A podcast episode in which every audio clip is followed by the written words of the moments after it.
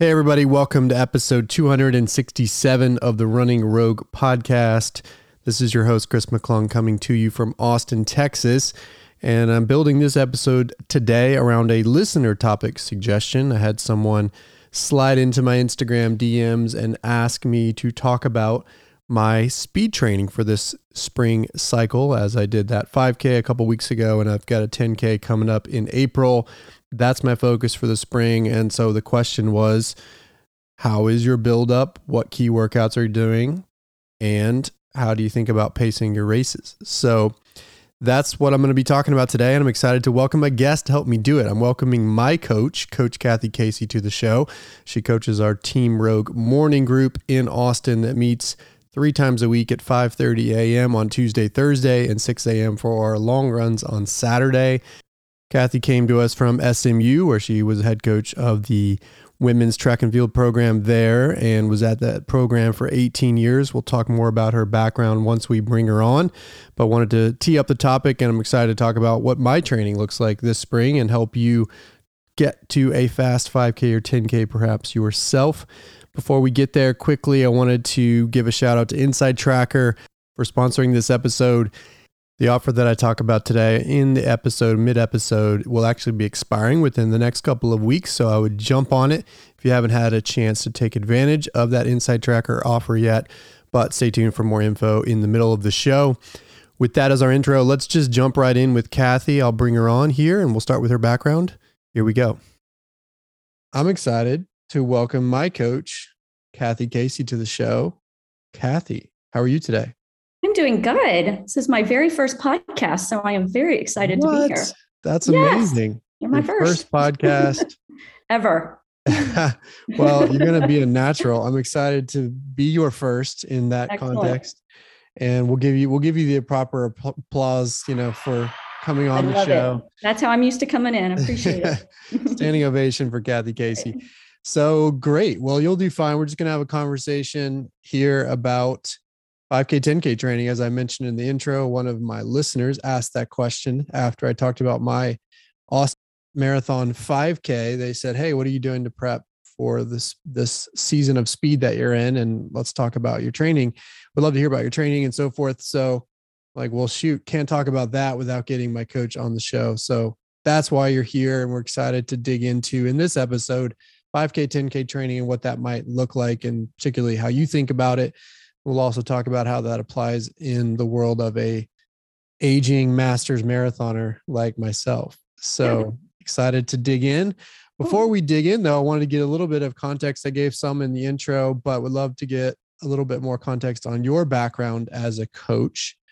First of all, when did you join? Remind me when you joined Rogue. It would have been fall of 2020, I believe. Fall of 2020, yeah.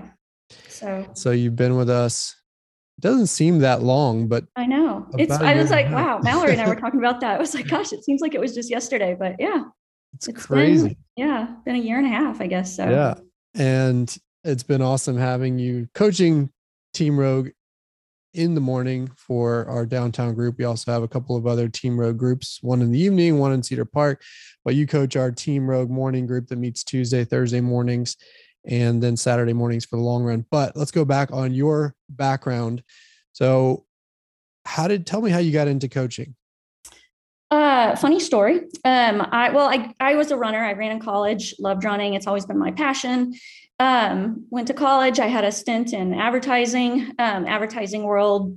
You know, I wanted to do something that was set my soul on fire. So I actually happened to be on a run, and I my run turnaround point ended up on the SMU campus. And I thought, wow, why don't I, you know, see if I can volunteer here? So I went in and I asked if I could um, help out and uh, spent, and they said yes. So I had a lovely husband that um, supported my total career move into hmm. following my passion. And um, went in there, I volunteered for four years. And then um, I was a head cross country coach and then eventually became the um, overall director of the program. So 18 years that I spent at SMU coaching distance runners, and it was awesome. So long, long career. Um, and so now I've in. switched journeys, and now I'm coaching adult runners. So So you just walked into SMU. What, I, what, I walked what in. Look like? You just walked into where? I looked where the track office was and I was like, oh, it, there was a UT connection. So I went in there and just said, introduce myself and said, this is what I want to do. And I'm willing to do whatever it takes. And that's kind of how I go into things. I go in all in. So they're like, I, I was seriously talked out of the coach the, by the coaches are like, are you really want to do this? Like, it's really a passion project here, really. And so said, absolutely. So they, they tried many times to get me to say, go advertising is great. I'm like, I love this. so, are you sure so, yeah. you want to do this if we're not going to pay you? Yeah yeah. So I, I did it and i loved it. It was amazing changing lives. So i just i had a blast. So really really good experience.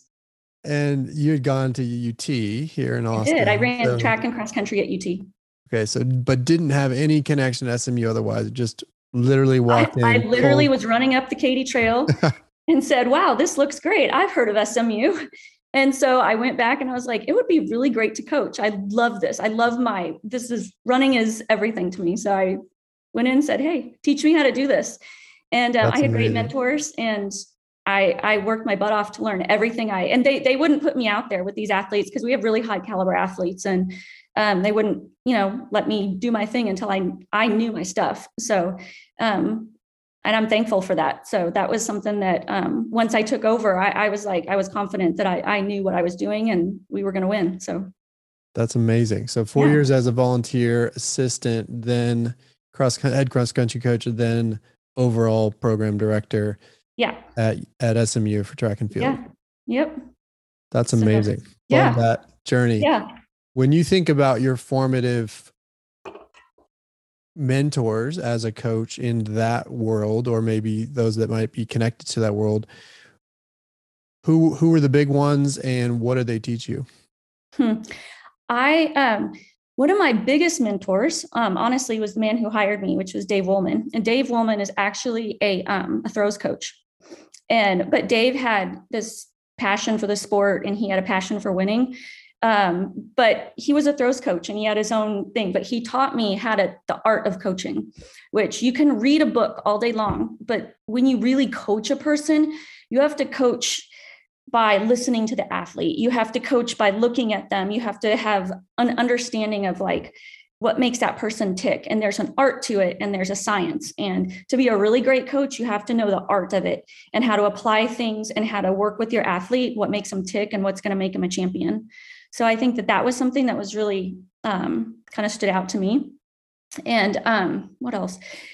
Also, I got to work with a lot of really great people all over the world. Um, I've had mentors in England, in Norway, in New Zealand. Um, I coached a lot of international athletes. So I got to travel a lot and I would spend weeks just you know, going over there, sitting at their house, and we'd talk. We'd just talk about training. We'd talk about sports, and I'd watch how they trained, and you know, at different um, maybe I, I went with the Swedish team to the European Junior Championships and just saw just what they do, what their warm-ups were like, how they how they were different, how the Norwegians might be different, how the Lydiard system in, in New Zealand was different. Um, how the South Africans trained barefoot on grass tracks.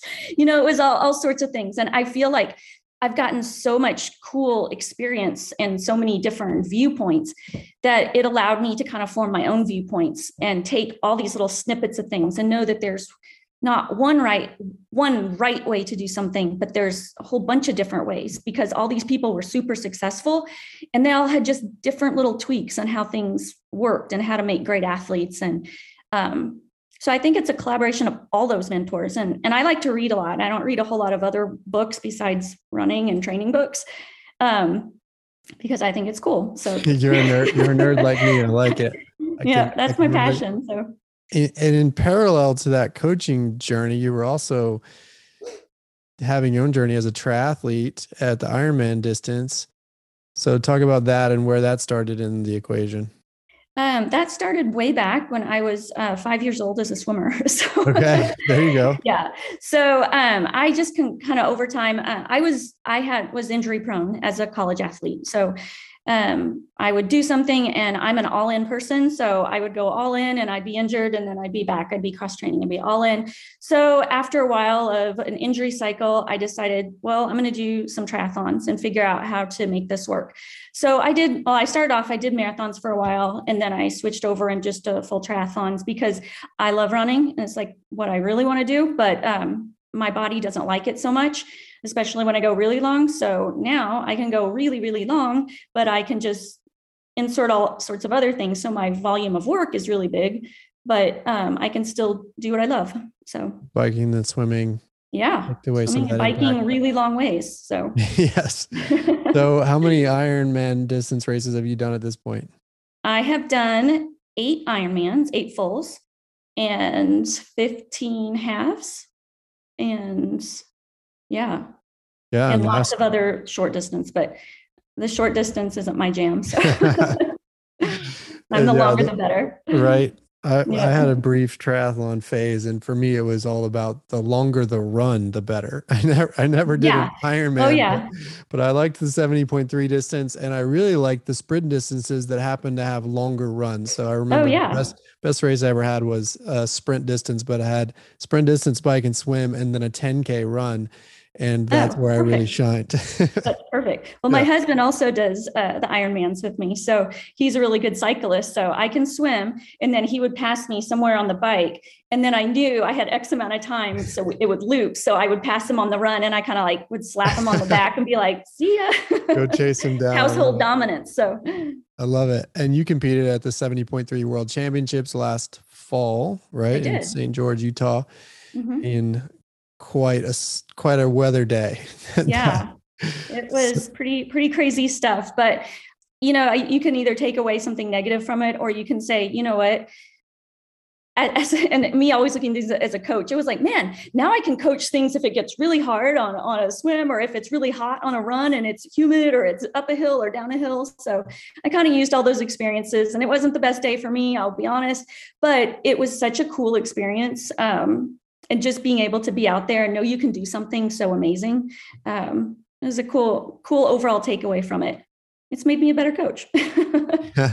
Well i was going to ask that next because i firmly believe that having your own goals personal goals as a coach makes you a better coach if if you're still pursuing dreams and parallel to coaching others to theirs.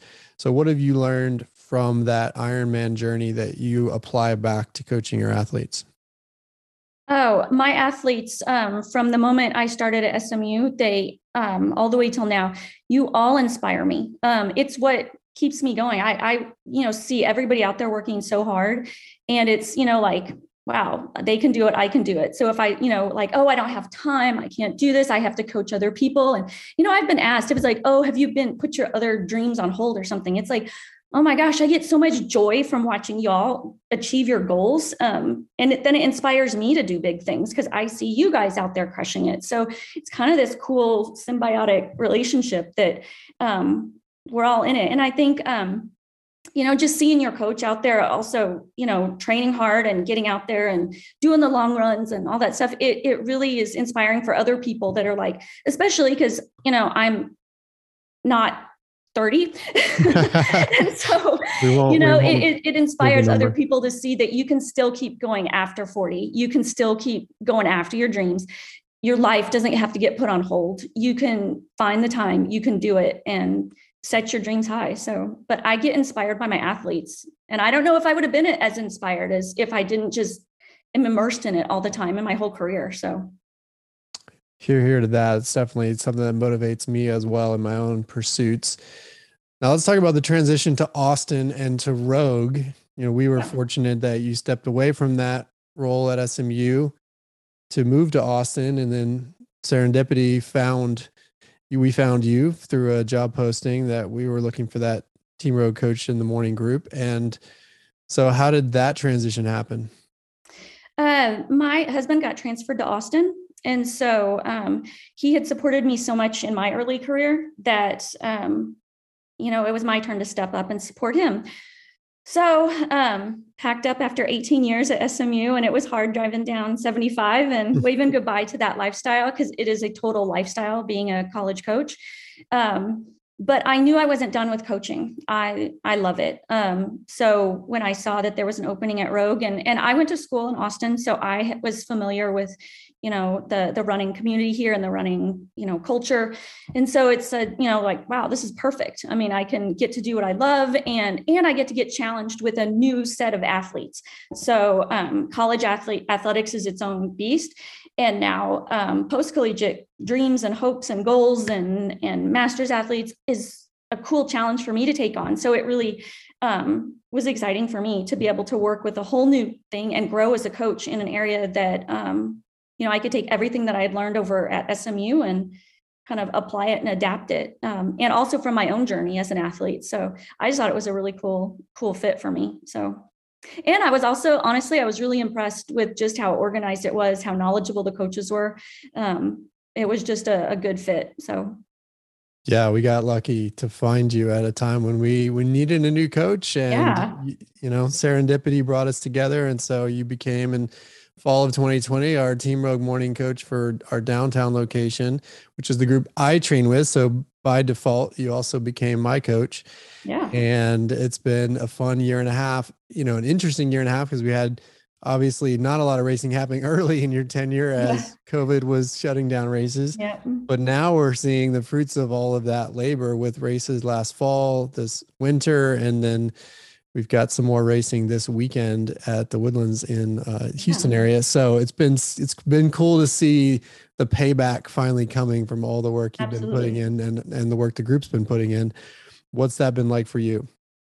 It's been really fun. I think it was crazy when I started just because it was the world was shut down, but um the the cool thing with the group is nobody stopped working. It was like what can we do? Like let let's do time trials. Let's do something. And so um I think we just kind of it, it, actually became this really cool time that we could just get a whole lot of work done where it wasn't like race, race, race, do this, do that. And and you're in your rhythm because I know um uh, for me, I, I, signed up for the same race every year because it fit with my work schedule, and I would do this, and then I train this, and my life got into this routine of I'm going to do this race, and this is how my my year goes.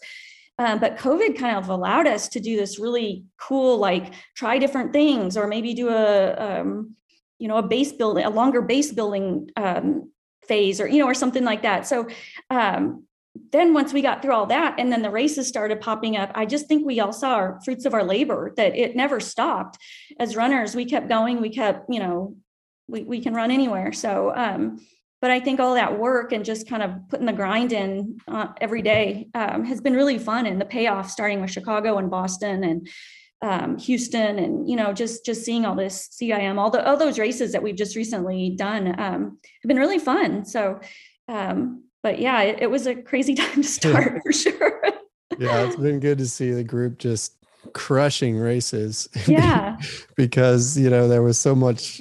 So there was such a long period without that payback, or that real payback. Mm-hmm. Obviously, we had virtual results and we had certainly training results happening, but to not have those tangible chip timed results was hard to work through yeah. but but now we're seeing it and seeing it in spades and also seeing a lot of new members of the group that are just absolutely crushing it in their first marathons and things like that it's been so so fun to watch yeah so let's transition to talking about what we're here for which is to talk about kind of building to a 5k and 10k i haven't talked about it a lot on on this podcast because mostly i talk about half marathon and mm-hmm. marathon training as my wheelhouse as a coach did, we did talk about it back in episode 88 where we talked about what does a race a race require at these distances but it's been a while and i'm excited to get back to this not only because it's been a while since i've talked about it but also because it's been a while since i've trained specifically for a 5k and 10k it's mm-hmm. usually always been a part of build to build to a race at a longer distance and so i started back in January, at the beginning of January, really with this build to the Cap 10K, which is a 10K here in Austin. That's a big and famous one. It's coming up on April 10th. So we really started that first week in January with a specific dedicated speed block from the from that point to April 10th. It's about 14 weeks. And then I did a 5K, as I mentioned last episode, on February 20th, where I raced at the Austin Marathon 5K that was about seven weeks into the program as kind of a checkpoint on where I was at that point, an opportunity to suffer in that way, in a way that I hadn't in a while. And then we'll talk about other prep races that we're looking at potentially before the actual 10K. But the goal for me with this, as as everybody knows that I've talked about, is just to re-engage the speed side of the equation so that it'll ultimately help me when I'm trying to go back up to the marathon and chase some big marathon goals. But what I want to do with you is kind of just break it down, talk about how you think about a 5K and 10K block, especially in the context of the adult athlete. And and then I want to talk about some specific workouts, talk about prep races, and then talk a little bit about racing strategy. We'll get to that at the end before we wrap things up. But when you're thinking about putting together a training block like this, what are your key principles for it? And then how do you think about structuring it? Well, um, I put together this training block, but I also I, I look at the whole plan. So I look at where where we go in a year, and then I look at moving back. And so, what is that? What do we need to work on in this 5K thing, um, this 5K block? So, um, coming off of it, um, racing in the fall, had a had a base building where you just did some easy runs and then that was december um, so that's your foundation to your house. And then once we started in january then um, we started with uh, maybe some 5k or uh, some fartlek kind of workouts where we're touching on a little bit of speed we're doing some float recoveries um, things like that just to start touching on paces. Um, and then as as we kind of just did that for maybe what three or four weeks. And then we kind of move into the next section where we start getting a little bit more specific. So, um, we'll do well honestly i also coach to the to the course so whatever course we've chosen for this block um, the the cap 10k has hills on it so we've added some hills at the at um, or adding hills we just did those um, but I try to each each block we get more specific. So we started off with the the base, which is the foundation. Then we start growing, um, kind of touching on pace. We do some broken fartleks. I mean, broken tempos. We do um, what else have we done? Anyway, so we we keep building on that. Um, and each week I touch on something that is a um, higher volume, which is usually about 10 to 12K. Then I do a medium volume, which is roughly 8K, I guess. And then we do our, our easy or our down volume week, which is our short week, which I'll do my higher or speed or my tempos to work on turnover. So we start off and we just, um, we, you get your paces and then I try to each week always look at our paces a little bit and see if we're feeling those, if we can start reaching our goal pace. Um, so we've went above goal pace, at goal pace and then goal pace maybe minus. So um, that's kind of how the whole block will work uh, once we get into it. Um, and again, this race has hills on it, so we do have to keep hills in the whole time. I typically like to do hills at the beginning to create the strength, but this is specific for this race, so we're going to keep hills in and touch on them every few weeks, or with our easy runs in there. So. Yeah, another thing that I've observed in looking at how you've structured things is that obviously we kind of started touching on speed in January to prime the system. And for me, as mm-hmm. someone who hadn't been working the system in a while, you know, those runs, those early runs were tough because it was sort of reintroducing some of that neuromuscular stimulation that I hadn't had in a while. But then I got adjusted to it in February chunk of time. We also started working specific paces at the high end, but with the longer recoveries to allow the, the system kind of adapt to that kind of pace level and I would assume that over the next six to eight weeks, we'll be starting to shorten and and increase uh, the the tension around the recovery so that you're getting less recovery while still maintaining those similar paces. That's right. And we'll also um, play with, you know, if, if, you were able to hold it um, like we did 800s, um, we're able to hold um, 800s, we'll try to hold that pace at a K or a mile and just try to work with paces and rest. As you notice, all the workouts have different rest recoveries. Um, those rests are intentional so that um, with, with, especially with my 5K, I, I really like to have a little bit more rest so you can hit those VO2 max paces. They're uncomfortable and you get enough rest in order to make sure you're hitting paces and feeling what that pain of VO2 max work feels like. Um, so at the beginning, we may start with three minutes and then 230, then two minutes rest, kind of um, as we work down into it. Um, some of those key key workouts, like you had mentioned, um, for 5K work are five times 1K um, with a minute 30. That's a gold standard workout that's you know kind of we'll do that touch on that a couple times just so we can see how your fitness is going. As a coach it's a really good fitness indicator of where your speed's at. Um, another thing that i do is i always touch on a little bit of speed. So it may not be like yeah this is all in mile you know pace workouts where it's you know i don't i don't know if i can do this as a marathon runner. It's it's hard and it 5k work is kind of scary sometimes. Um, but touching on speed just a little bit, even if it strides, just gets the brain to tell the feet how to turn over. And that's something that I think is really important. And you've probably seen a lot in my program. So um, I do a lot of mixed pace workouts so that we work on different ranges.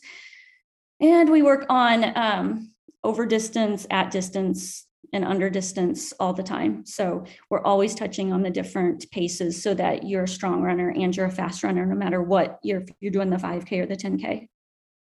Yeah, and, and one way you work that in, just like on our run today, we had a, essentially a medium long run today with eight times 30 second pickups inside of it with plenty of recovery for full recovery between each one.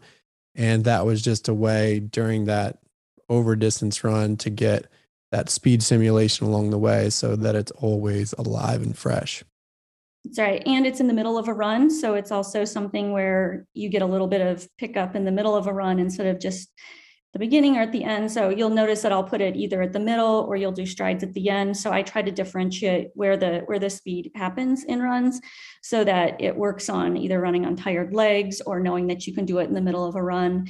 And in the middle of the run, it actually just makes the whole run a little bit faster without you even noticing that you're doing it, um, which then makes it a medium tempoed run. So so when you th- when when we talk about the final weeks you know, obviously in prep for this and this 5K in the middle of the cycle, I didn't really taper for it. But in, as you think about the final weeks gearing up for a 10K, whether it be the last week or the last two weeks, what do you do in those final weeks to hone in on race day itself? Um, I like to do very specific workouts for your pace or just under pace. So if we started at pace, um, and for me, goal pace, um, when I say at pace, for me, that means whatever you just ran your latest 5K in. So that's your at pace. And then we can start to work down to goal pace is where we want to be by the end of the season. So if we're here and we start trying to tick off, like if we start the workout of this is where you're at, because where you're at's where you're at. You can pick a number on a chart and be like, I'm going to run a 16 minute 5K. But if that's not really where you're at and you're overtraining, this 5K work is going to get you wiped out, get you injured or whatever. So we work in reality of where you're at and we just keep trying to increase just a little bit to see, hopefully we keep pulling you down here um, and as adaptation occurs over each workout um, over the weeks to it. And so by the end we should be pretty specific and we're doing specific workouts. So for the 10k um, 10 to 11 times 1k with a minute 30 rest um, that's my favorite workout but I, I, could I could also um, six to seven times a mile um, that at pace to goal pace. Um, those are those are great, just bread and butter workouts that just kind of get you hardened. Um, some like 2Ks, and I always think it's kind of funny when I um, you had asked me what my favorite workout is, and I always used to put it back on my athletes because every athlete to get them really like just believe right before they could run. Some loved some 800s. They loved 800s. If I can do 800s all day long, I can go. Others, my my long distance, you know, real 10k sweet spot and up kind of runners, they would love 2ks. If I can just do rhythm of 2ks all day. So um, I can manipulate whatever distance kind of works for your brain. But as a coach, I love the I love 1Ks, 10 to 11 1Ks with a minute 30. I just think is is easy. You get in a rhythm, you can just start, and it helps for monotony um, where you're doing a lot of reps. Um, where your brain has to just go that you have to tolerate and i think that's something when um, the workout that that our group did on um, Tuesday with the hills, it appeared to be a short workout, but in in fact, it was a workout that needed to use your brain. We did um, hills, um, but it ended up being ten to twelve 400 up 400 back. So um, what it took was it was more about your mental fortitude to just grind it out and say it wasn't overly fast it wasn't anything. It's about a 10k it's about grinding it out and using your brain and understanding how to relax and just let it go instead of going oh no i have one more and getting more anxious. This this is about just learning how to relax and and run. Um, and a lot of 10k work is is turning off your brain. 5k work is learning how to tolerate pain and understand that it's it's going to hurt but it's going to be over really quick. So for, for us long distance runners. Still terrifying um, so, yeah I, I, will say I, I did enjoy the 400 hill workout because i'm a grinder that's yeah. that's in my sweet spot and i think it showed but the, but the short and fast stuff is terrifying. 1Ks, by the way, is my least favorite interval, just for the record. Yeah. I don't okay. know what it Noted. is. There's a mental block I have there. Yeah. Just it's you know 800s I can handle, but something about 1K is just. But that's why I always say I put it back. If that's the okay, so if I say Chris, that's the workout you're going to do right before the race, you'd be like, oh, I hate that. but if we switch it to miles and you're like, I crushed that. Right. It's like there you go. And it's it's the same thing. It's six miles. So. yeah. Can we can we do 800s instead? Uh, i'm That's kidding. right. okay. So but yeah so i did want to talk about those some of those example workouts because i think one thing that's cool about coaching in general is just the creative element and being able to manipulate simple things with the same interval and get very different results physiologically before we get to talking about example workouts, though, I wanted to jump into my partnership with InsideTracker. They are a company that helps you take your blood data, your DNA data, and your fitness tracking data and use all of that information to give you science backed recommendations for positive diet and lifestyle changes to help aid your performance. I've been using them and coming back from some deficiencies I had last fall to check up on my progress in returning back to full strength with some of my blood values. I've also had them analyze my DNA to look at some of those underlying tendencies that might be affecting my fitness. And I've gotten real recommendations from them on how to make some changes, both in terms of my supplementation, but in terms of my diet and the foods that I take in as well. I highly recommend them if you're looking to understand how that underlying information might be affecting your performance. So go check them out you can go to my personal link, insidetracker.com forward slash running rogue. You get 20% off their entire InsideTracker store that includes all of the options available. It's really easy to get your blood drawn. In many cases, they can come right to your house and do it there to make it really simple. And then you get the results within five to seven business days after that. So it's relatively quick as well versus some of the other blood testing you might see out there. For me, it's been a really powerful way to check my progress in coming back to full strength and now I'm feeling myself in this current 5K, 10K training cycle. So that's all good news. So go check them out, insidetracker.com forward slash running rogue for 20% off. All right, let's get back to my conversation with Cathy. And I want to talk about some sample workouts. And so if I ta- if oh so I wanted to spend just a second here talking about two example workouts where you were using 400 meter intervals, but in very different ways. One example being we did a workout this was probably a month ago now, eight to 10 times 400 on the track, mm-hmm. starting at 3K pace, working down to mile pace with one minute, or sorry, with two minute recoveries. And so, really straightforward 400 meter intervals on the track, you know, going fast, really pressing the limits, but with plenty of rest. And then Tuesday, we did 400 meter hill intervals at lactate threshold where you were telling us to time the rest so that we had to get back to the bottom of the hill by a certain time, slower than we we were running going up, but at an honest effort, coming back down and then repeat. And we did that up to 12 for some continuous the entire time where you're working and you are recovering and going downhill, but you're keeping it honest. And that's where I noticed some people yo-yoing back. they were struggling with yeah. with the keeping it honest on the downhill part after mm-hmm. working mm-hmm. maybe the uphill too too fast. But but in those situations you had two workouts, and I want you to talk about the purpose of each one with the same core interval, 400 meters, but very different terrain and very different rest involved. Yeah. So that's the fun part of coaching is that um, you can can you know a 400 when it you know you, you could make it anything you want so i might have a group of marathoners doing 400s in a completely different way than i would have my 5k group so you guys that day were working 3k to, to one mile race pace effort and um and when you tell a distance runner you get two minutes rest between a 400 they're like, oh my gosh, that's so long. I, what am I supposed to do with this two minutes? Um, but as I warned you at the beginning, I said, if you are not going fast enough, if you don't need all these two minutes. So when you you have to learn how to push a little bit more and find that speed that you have in you. And it may take, may take a couple of reps.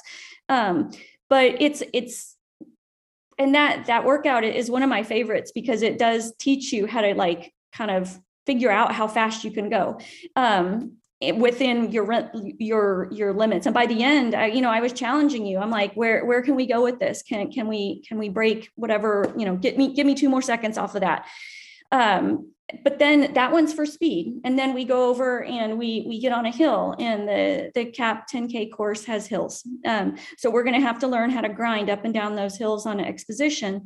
Um, and that being a 400 meter hill i chose that because it's roughly a 4 to 6% grade.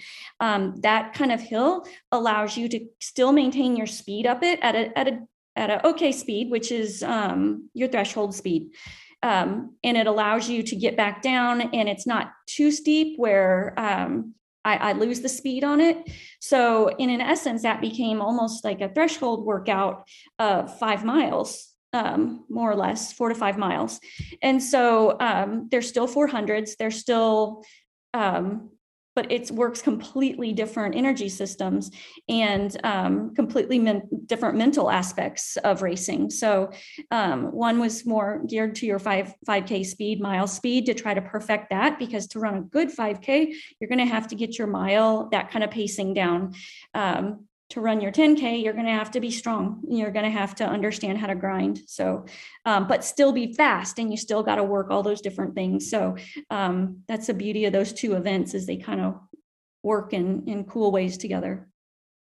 Yeah i loved i loved the hill work. I got i think i got faster with all yeah. both things with the both the uphill and the rest yep. as i went because that's just where i'm good. I can get yeah. in there i can but, grind and i found a rhythm that's the cool thing with the group is the group aspect that we have is that that day is your sweet spot. And then another day can be somebody else's sweet spot. And when you combine all those things that's when magic happens. That's when you're in the middle of a group and you didn't realize like i heard people going wow i don't think i can go any faster. But then someone else would be like yeah you can. And so it just kind of amped people up and did things that they their brain did not think they, they could do on the track that day.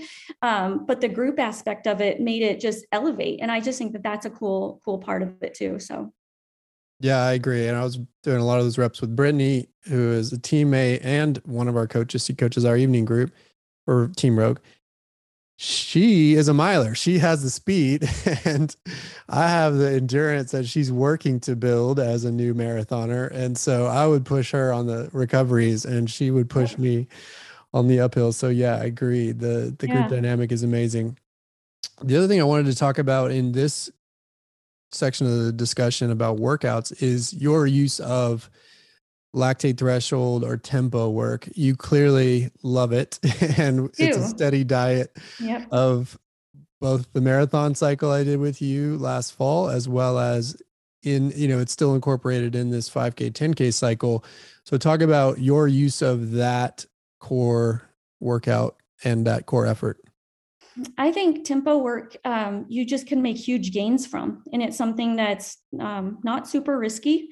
Um, it's something that you can look at and know that you're you're tolerating it a lot better.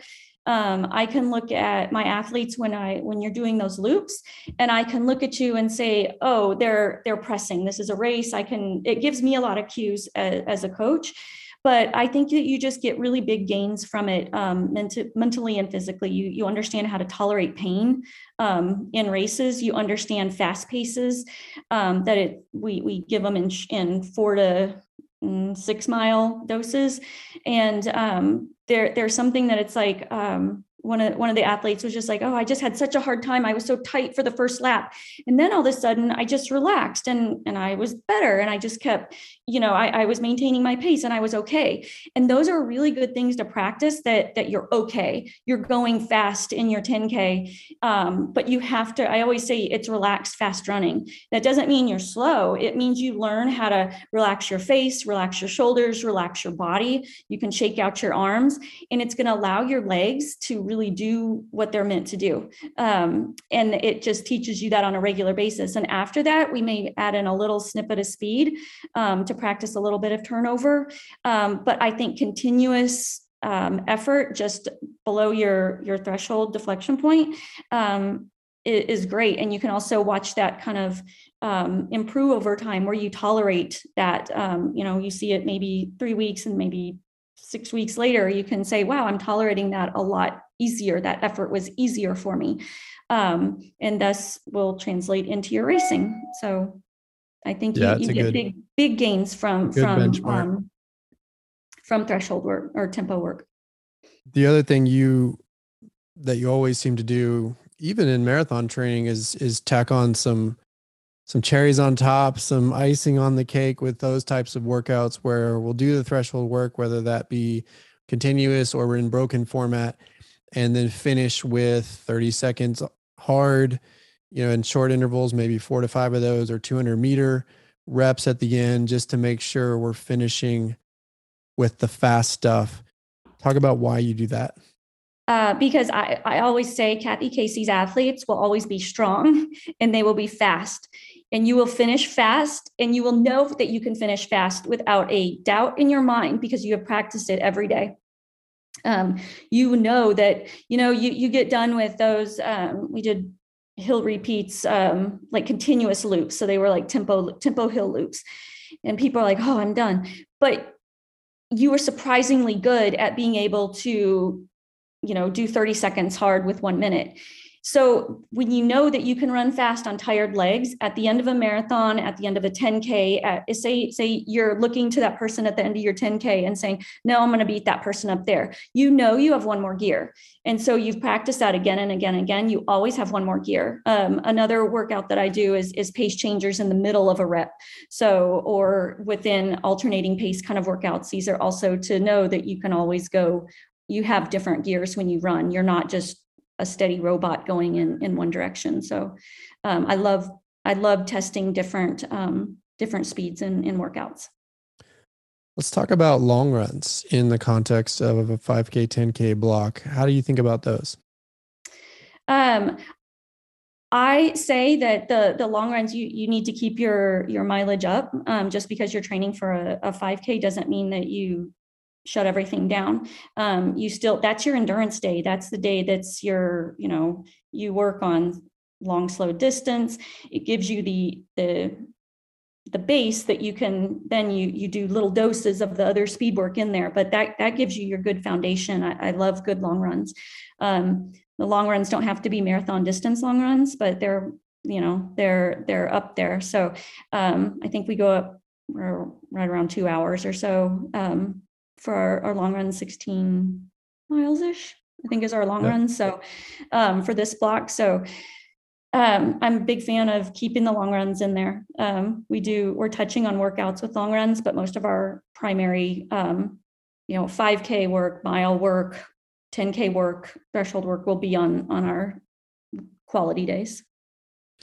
So, and that's one thing where you've at times prescribed shorter long runs in the context of a 5K, 10K program, at least short for me. When yeah. you write 10 yeah. to 12 miles on a Saturday, eh, you know, as someone who's used to running 16 to 20 without batting an eye, at times I have to I have to talk myself into being willing to only run 10 to 12 miles on a Saturday because, you know, I'm, but I also I'm want you to be marathon. recovered enough so that, you know, if, if you're some people, um, and you recover very, very well from long runs.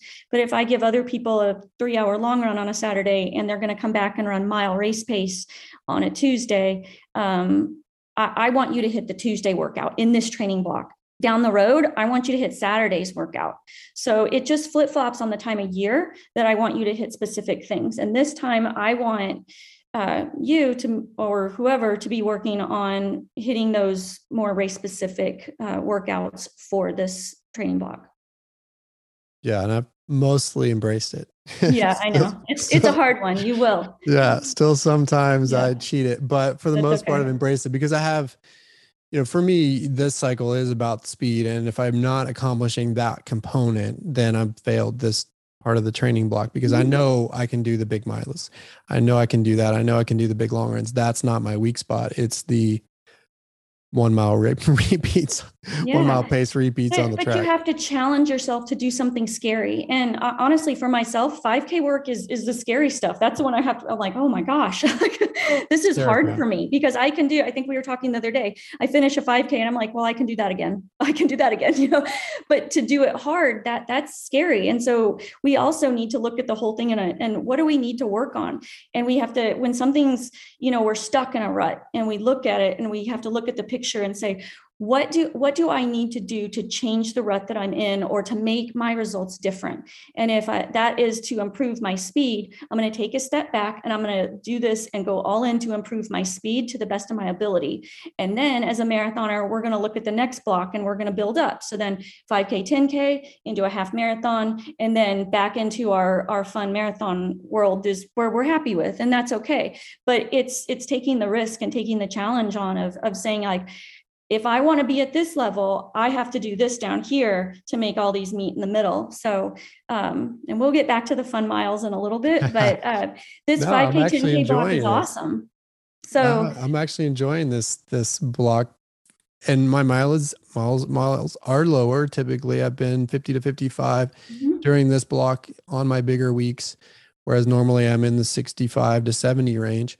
So I've embraced that because that's what I know will allow me to hit those paces you're asking of me on some of those really intense workout days.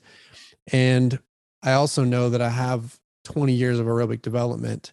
Exactly. Where when I want to go back and touch on that endurance, I won't have any issue, but it's it's been too long since I've been running 72 second quarters in a workout, which I yeah. did.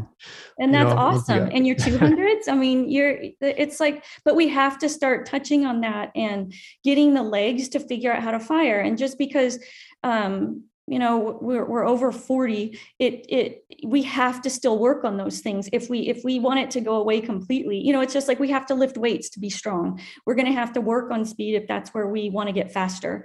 Um, and it's still there. So that that's something that you have to work on it though. You can't just say well that's that's too bad. That's not going to work that way. So um yeah. Yeah.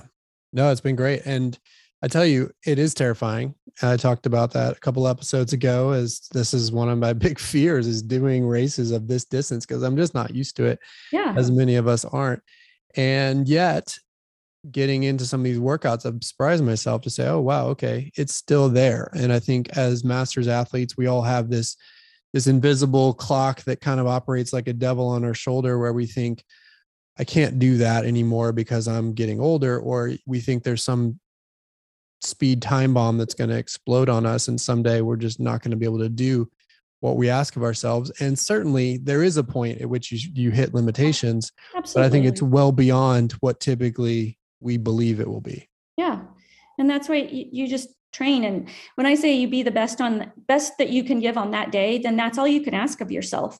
And and that's why it's like that's then that's where you are. It's not about like, oh, I was here five years ago. No, that's where we're at today. And we're going to start at that point and we're going to get better. And then we're going to get better the next time we do this. And we're going to get better the next time we do this. And you'll see, I repeat a lot of my workouts because I want you to know, like, hey, we're, we're we've done this. And as adaptation occurs, man, I'm doing things I didn't think possible that were a couple weeks ago. And that was that's pretty cool to see the fact that you know i started and those paces were hard. And then then i did you know 400s and i hit a 72 at the end. And man i didn't think i could do that at the at the at the beginning of this. Um, and who knows where we can go in in a few more weeks. And and i just think that that's the cool thing about training is just allowing yourself to kind of be okay with where you are and then we work and, and allow the actual process of adaptation to occur. So Let's talk about prep races. So I did one about seven, about midpoint at the Austin 5K, which mm-hmm. just worked out timing wise that that was going to be good. Very unique course in that it was a mile and a half uphill, a mile and a half yeah. downhill. So yeah. I had to approach it unique in a unique way. But that was a, a good for me mid middle of the road checkpoint to see where I was at. Also an opportunity to learn to suffer in that way that will help me when when I do the 10K. We've talked about doing another prep race. Mm-hmm. It, before the 10K, another 5K in a few weeks. I'm actually looking at the one in, at uh, at one at the end of March, about two weeks out from mm-hmm. Cap 10. So wanted to see if that made sense to you. But how do you think about those build races in the context of building to a 10K? Um, I love build races. I love uh, for my 10K. You know, if that if that's what you're going for, um, the 10K, I like two 5Ks in in between or before it because the first 5k is going to be your rust buster. That's going to be the one where we figure out wow i haven't raced a 5k in a while. I'm going to get out there i'm going to see where i'm at. And then we go through a different a little bit of a some weeks of a training block and then we know how to do this. We know what the feeling is going to be like out there. It's going to hurt. And so we, that is already in our brain that I have to go there. Um, and we've done workouts where you've had to go there or more workouts. And so if we can get this 5K and that pace, that hurt starts to feel okay, then when we move to the 10K um, for your your A race in the cycle, that those paces, the 10K pace, isn't going to feel as bad to you um, because not only have we been training just for the 5K, um, we have workouts that are you know at your threshold pace we have your long runs we have your easy runs. All those are training you to be strong. So the 10k is a strength endurance event so that once we we learn how to understand um, how to race at vo2 max and we train take all these pieces and parts together of the puzzle and then we put them together um, for our 10k race at the end. So i love the idea of doing another 5k um, and I think that that's that's only going to set you up for success because I think if we only choose one race to do and that all of our eggs are in that one basket with with 5k 10k work marathon and other stuff that's a different um, talk. But for 5k 10k you need a little bit of, of something to kind of help you get the hurt and get your rhythm of your racing when you've been doing marathons for so long. Um, marathons are about ticking off paces and long and just going forever. Um, and that's just not the case for for 5ks these are our, these are our speed for marathoners. So um, and 10k is just going to kind of put them all together. So. Yeah you got to learn to suffer in a different yeah. way and there's a physical part of that there's also a mental part. Yeah. And like i said on this podcast i was terrified of the 5k it wasn't as bad as i thought it would be. It never is right? Yeah. we, we built we always build it up to be something. And at the end, I thought I was slowing down in the final stretch, but I wasn't uh, to the finish. So, so that was a good primer, and we'll have another one. Is a two weeks out? Is that about right for that last one, or what do you like to see? Yeah, two to three weeks, I think it is fine. Um, and you recover really easily. Um, 5Ks don't take much recovery, so it, it's it's just a it, think of it as another really good workout um, mentally and physically to prepare you for. And all it is is prep for your 10K. Um, so I I think that's a that's a good option. So the other thing about it that I think about as a way to deal with my anxiety and fear about that distance is that it's a no lose, you know, in these prep races. And I think it applies really regardless of what distance you're you're gearing up for.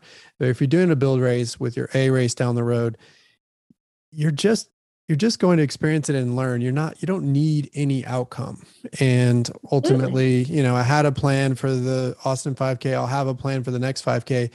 But it doesn't matter, so to speak, exactly what the time on the clock says at the end. There's no pressure. It's just about, hey, go give it your best, execute as well as you can, suffer as well as you can, and then take your lessons and move to the next. So you can really run them in a way that you can just take the pressure off. Yeah, absolutely. And you can work on different aspects of your race. If, you know, if you need to get out harder or if you need to you know in, in some people's case most people's case they need to go out slower. You know there, there's different aspects technically of of racing that you can work on and say no after after uh, three and a half k i'm to go. I'm to go you know and that's in your head that that's where you're to try to try to start to make your move.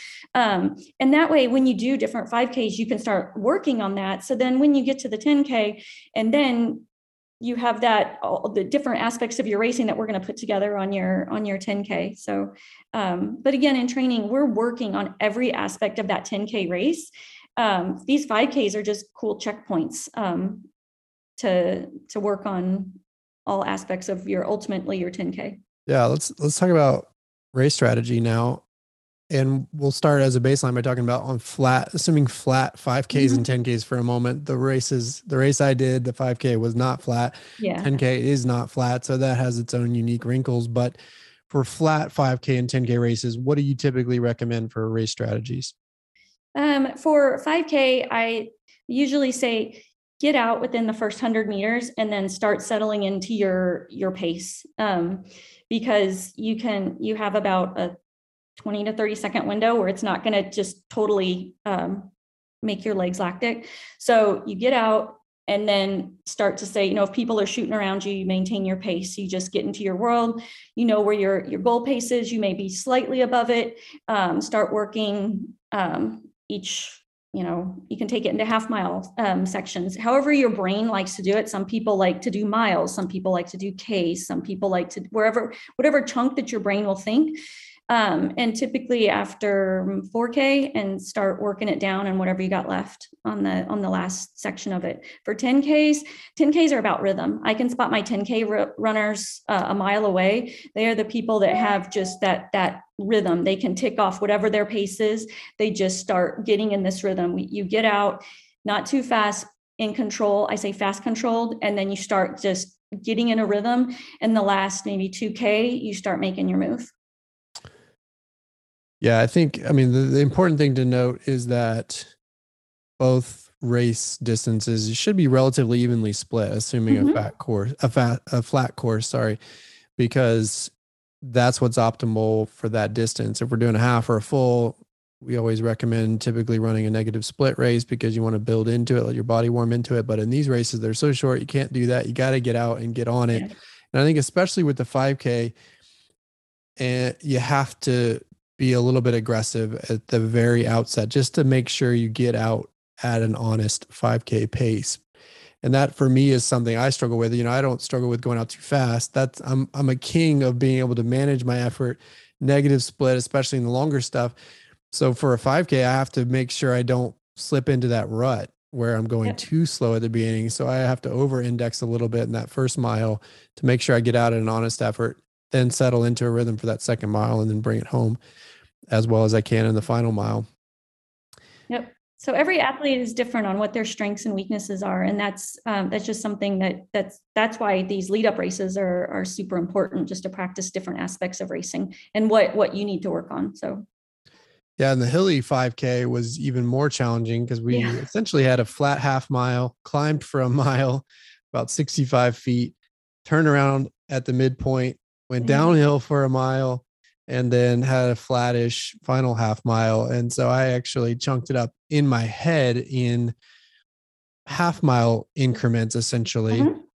And even though I didn't, I didn't actually look at my watch in the race, I had laid out a plan on paper beforehand of trying to get out in 540 something, climb in 550 something, come back down in 530s and then finish fast, which I was able to execute actually exactly without even looking at my watch, just because I knew the effort I was trying to go at each section. Absolutely. But I would say on a hilly course, you then just have to account for the terrain and just make sure you're being smart and prudent. And Cap 10 is the course that's like that too. You start out uphill for the first mile.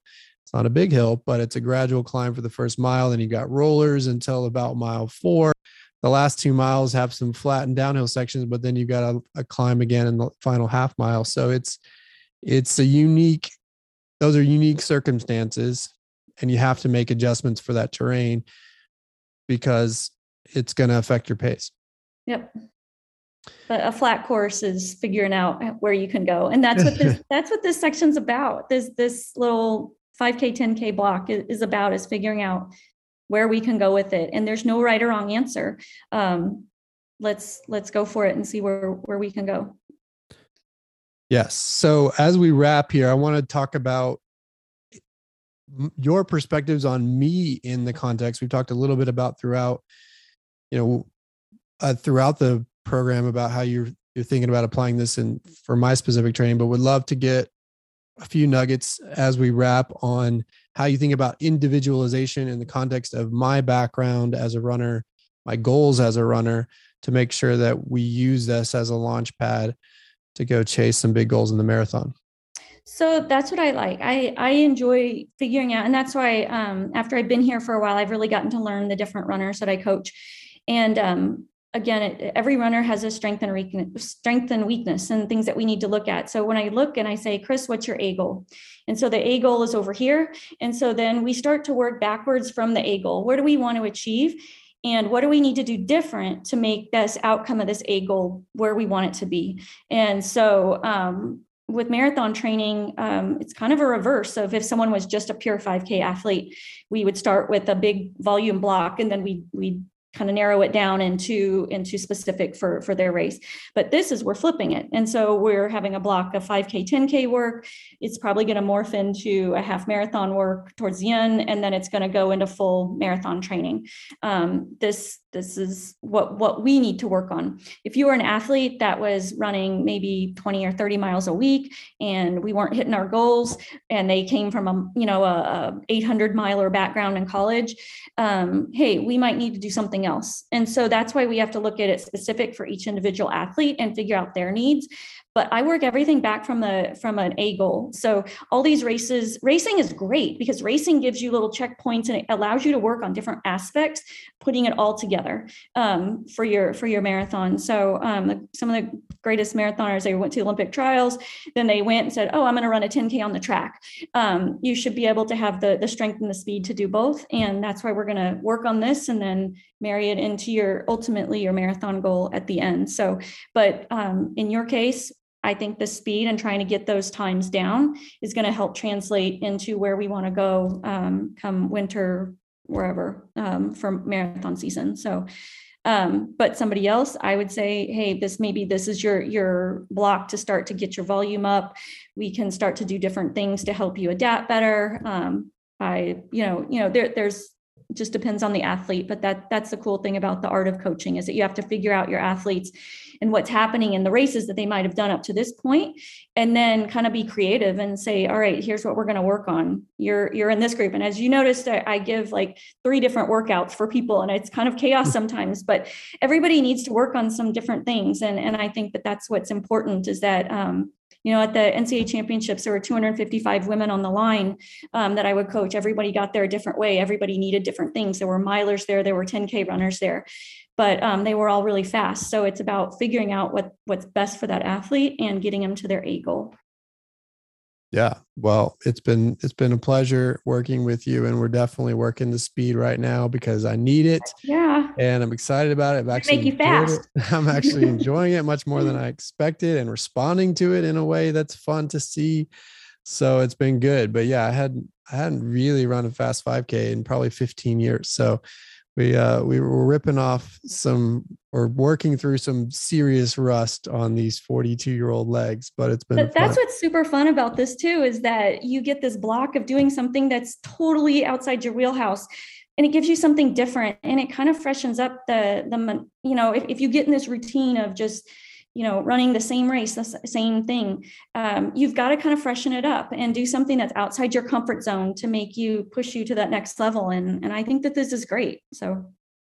Love it. And it's been awesome having you as a coach not only because i think our team environment is thriving but also just individual guidance has been amazing. So thank you Cathy. You're a, you're a rogue through and through at this point right. 18 months Heck in yeah. which is great but but thanks for coming on and for sharing your thoughts on 5k 10k training. Hopefully we answered questions for everybody out there. If you have others feel free to email me chris at roguerunning.com and we'll follow up and get those answered because we could probably talk about this all day and still not hit everything in the context of this topic. Right. but thank you Cathy for joining me. I really appreciate it. Thanks for having me so there you go, Cathy Casey, my coach, talking about our 5K, 10K block for this spring. Hope you enjoyed that and got some insight on it. If you have questions, feel free to shoot me an email, chris at roguerunning.com, or slide into my DMs on Instagram at rogue chris. You can also take advantage of our offer from the show, InsideTracker com forward slash running rogue for 20% off. But that offer is expiring soon, so jump on it. Otherwise, you can check us out at roguerunning.com where you could sign up for groups like Cathy Coaches, Team, Team Rogue, or you can check us out on Instagram and Facebook at Rogue Running. Until next time, we'll talk to you soon.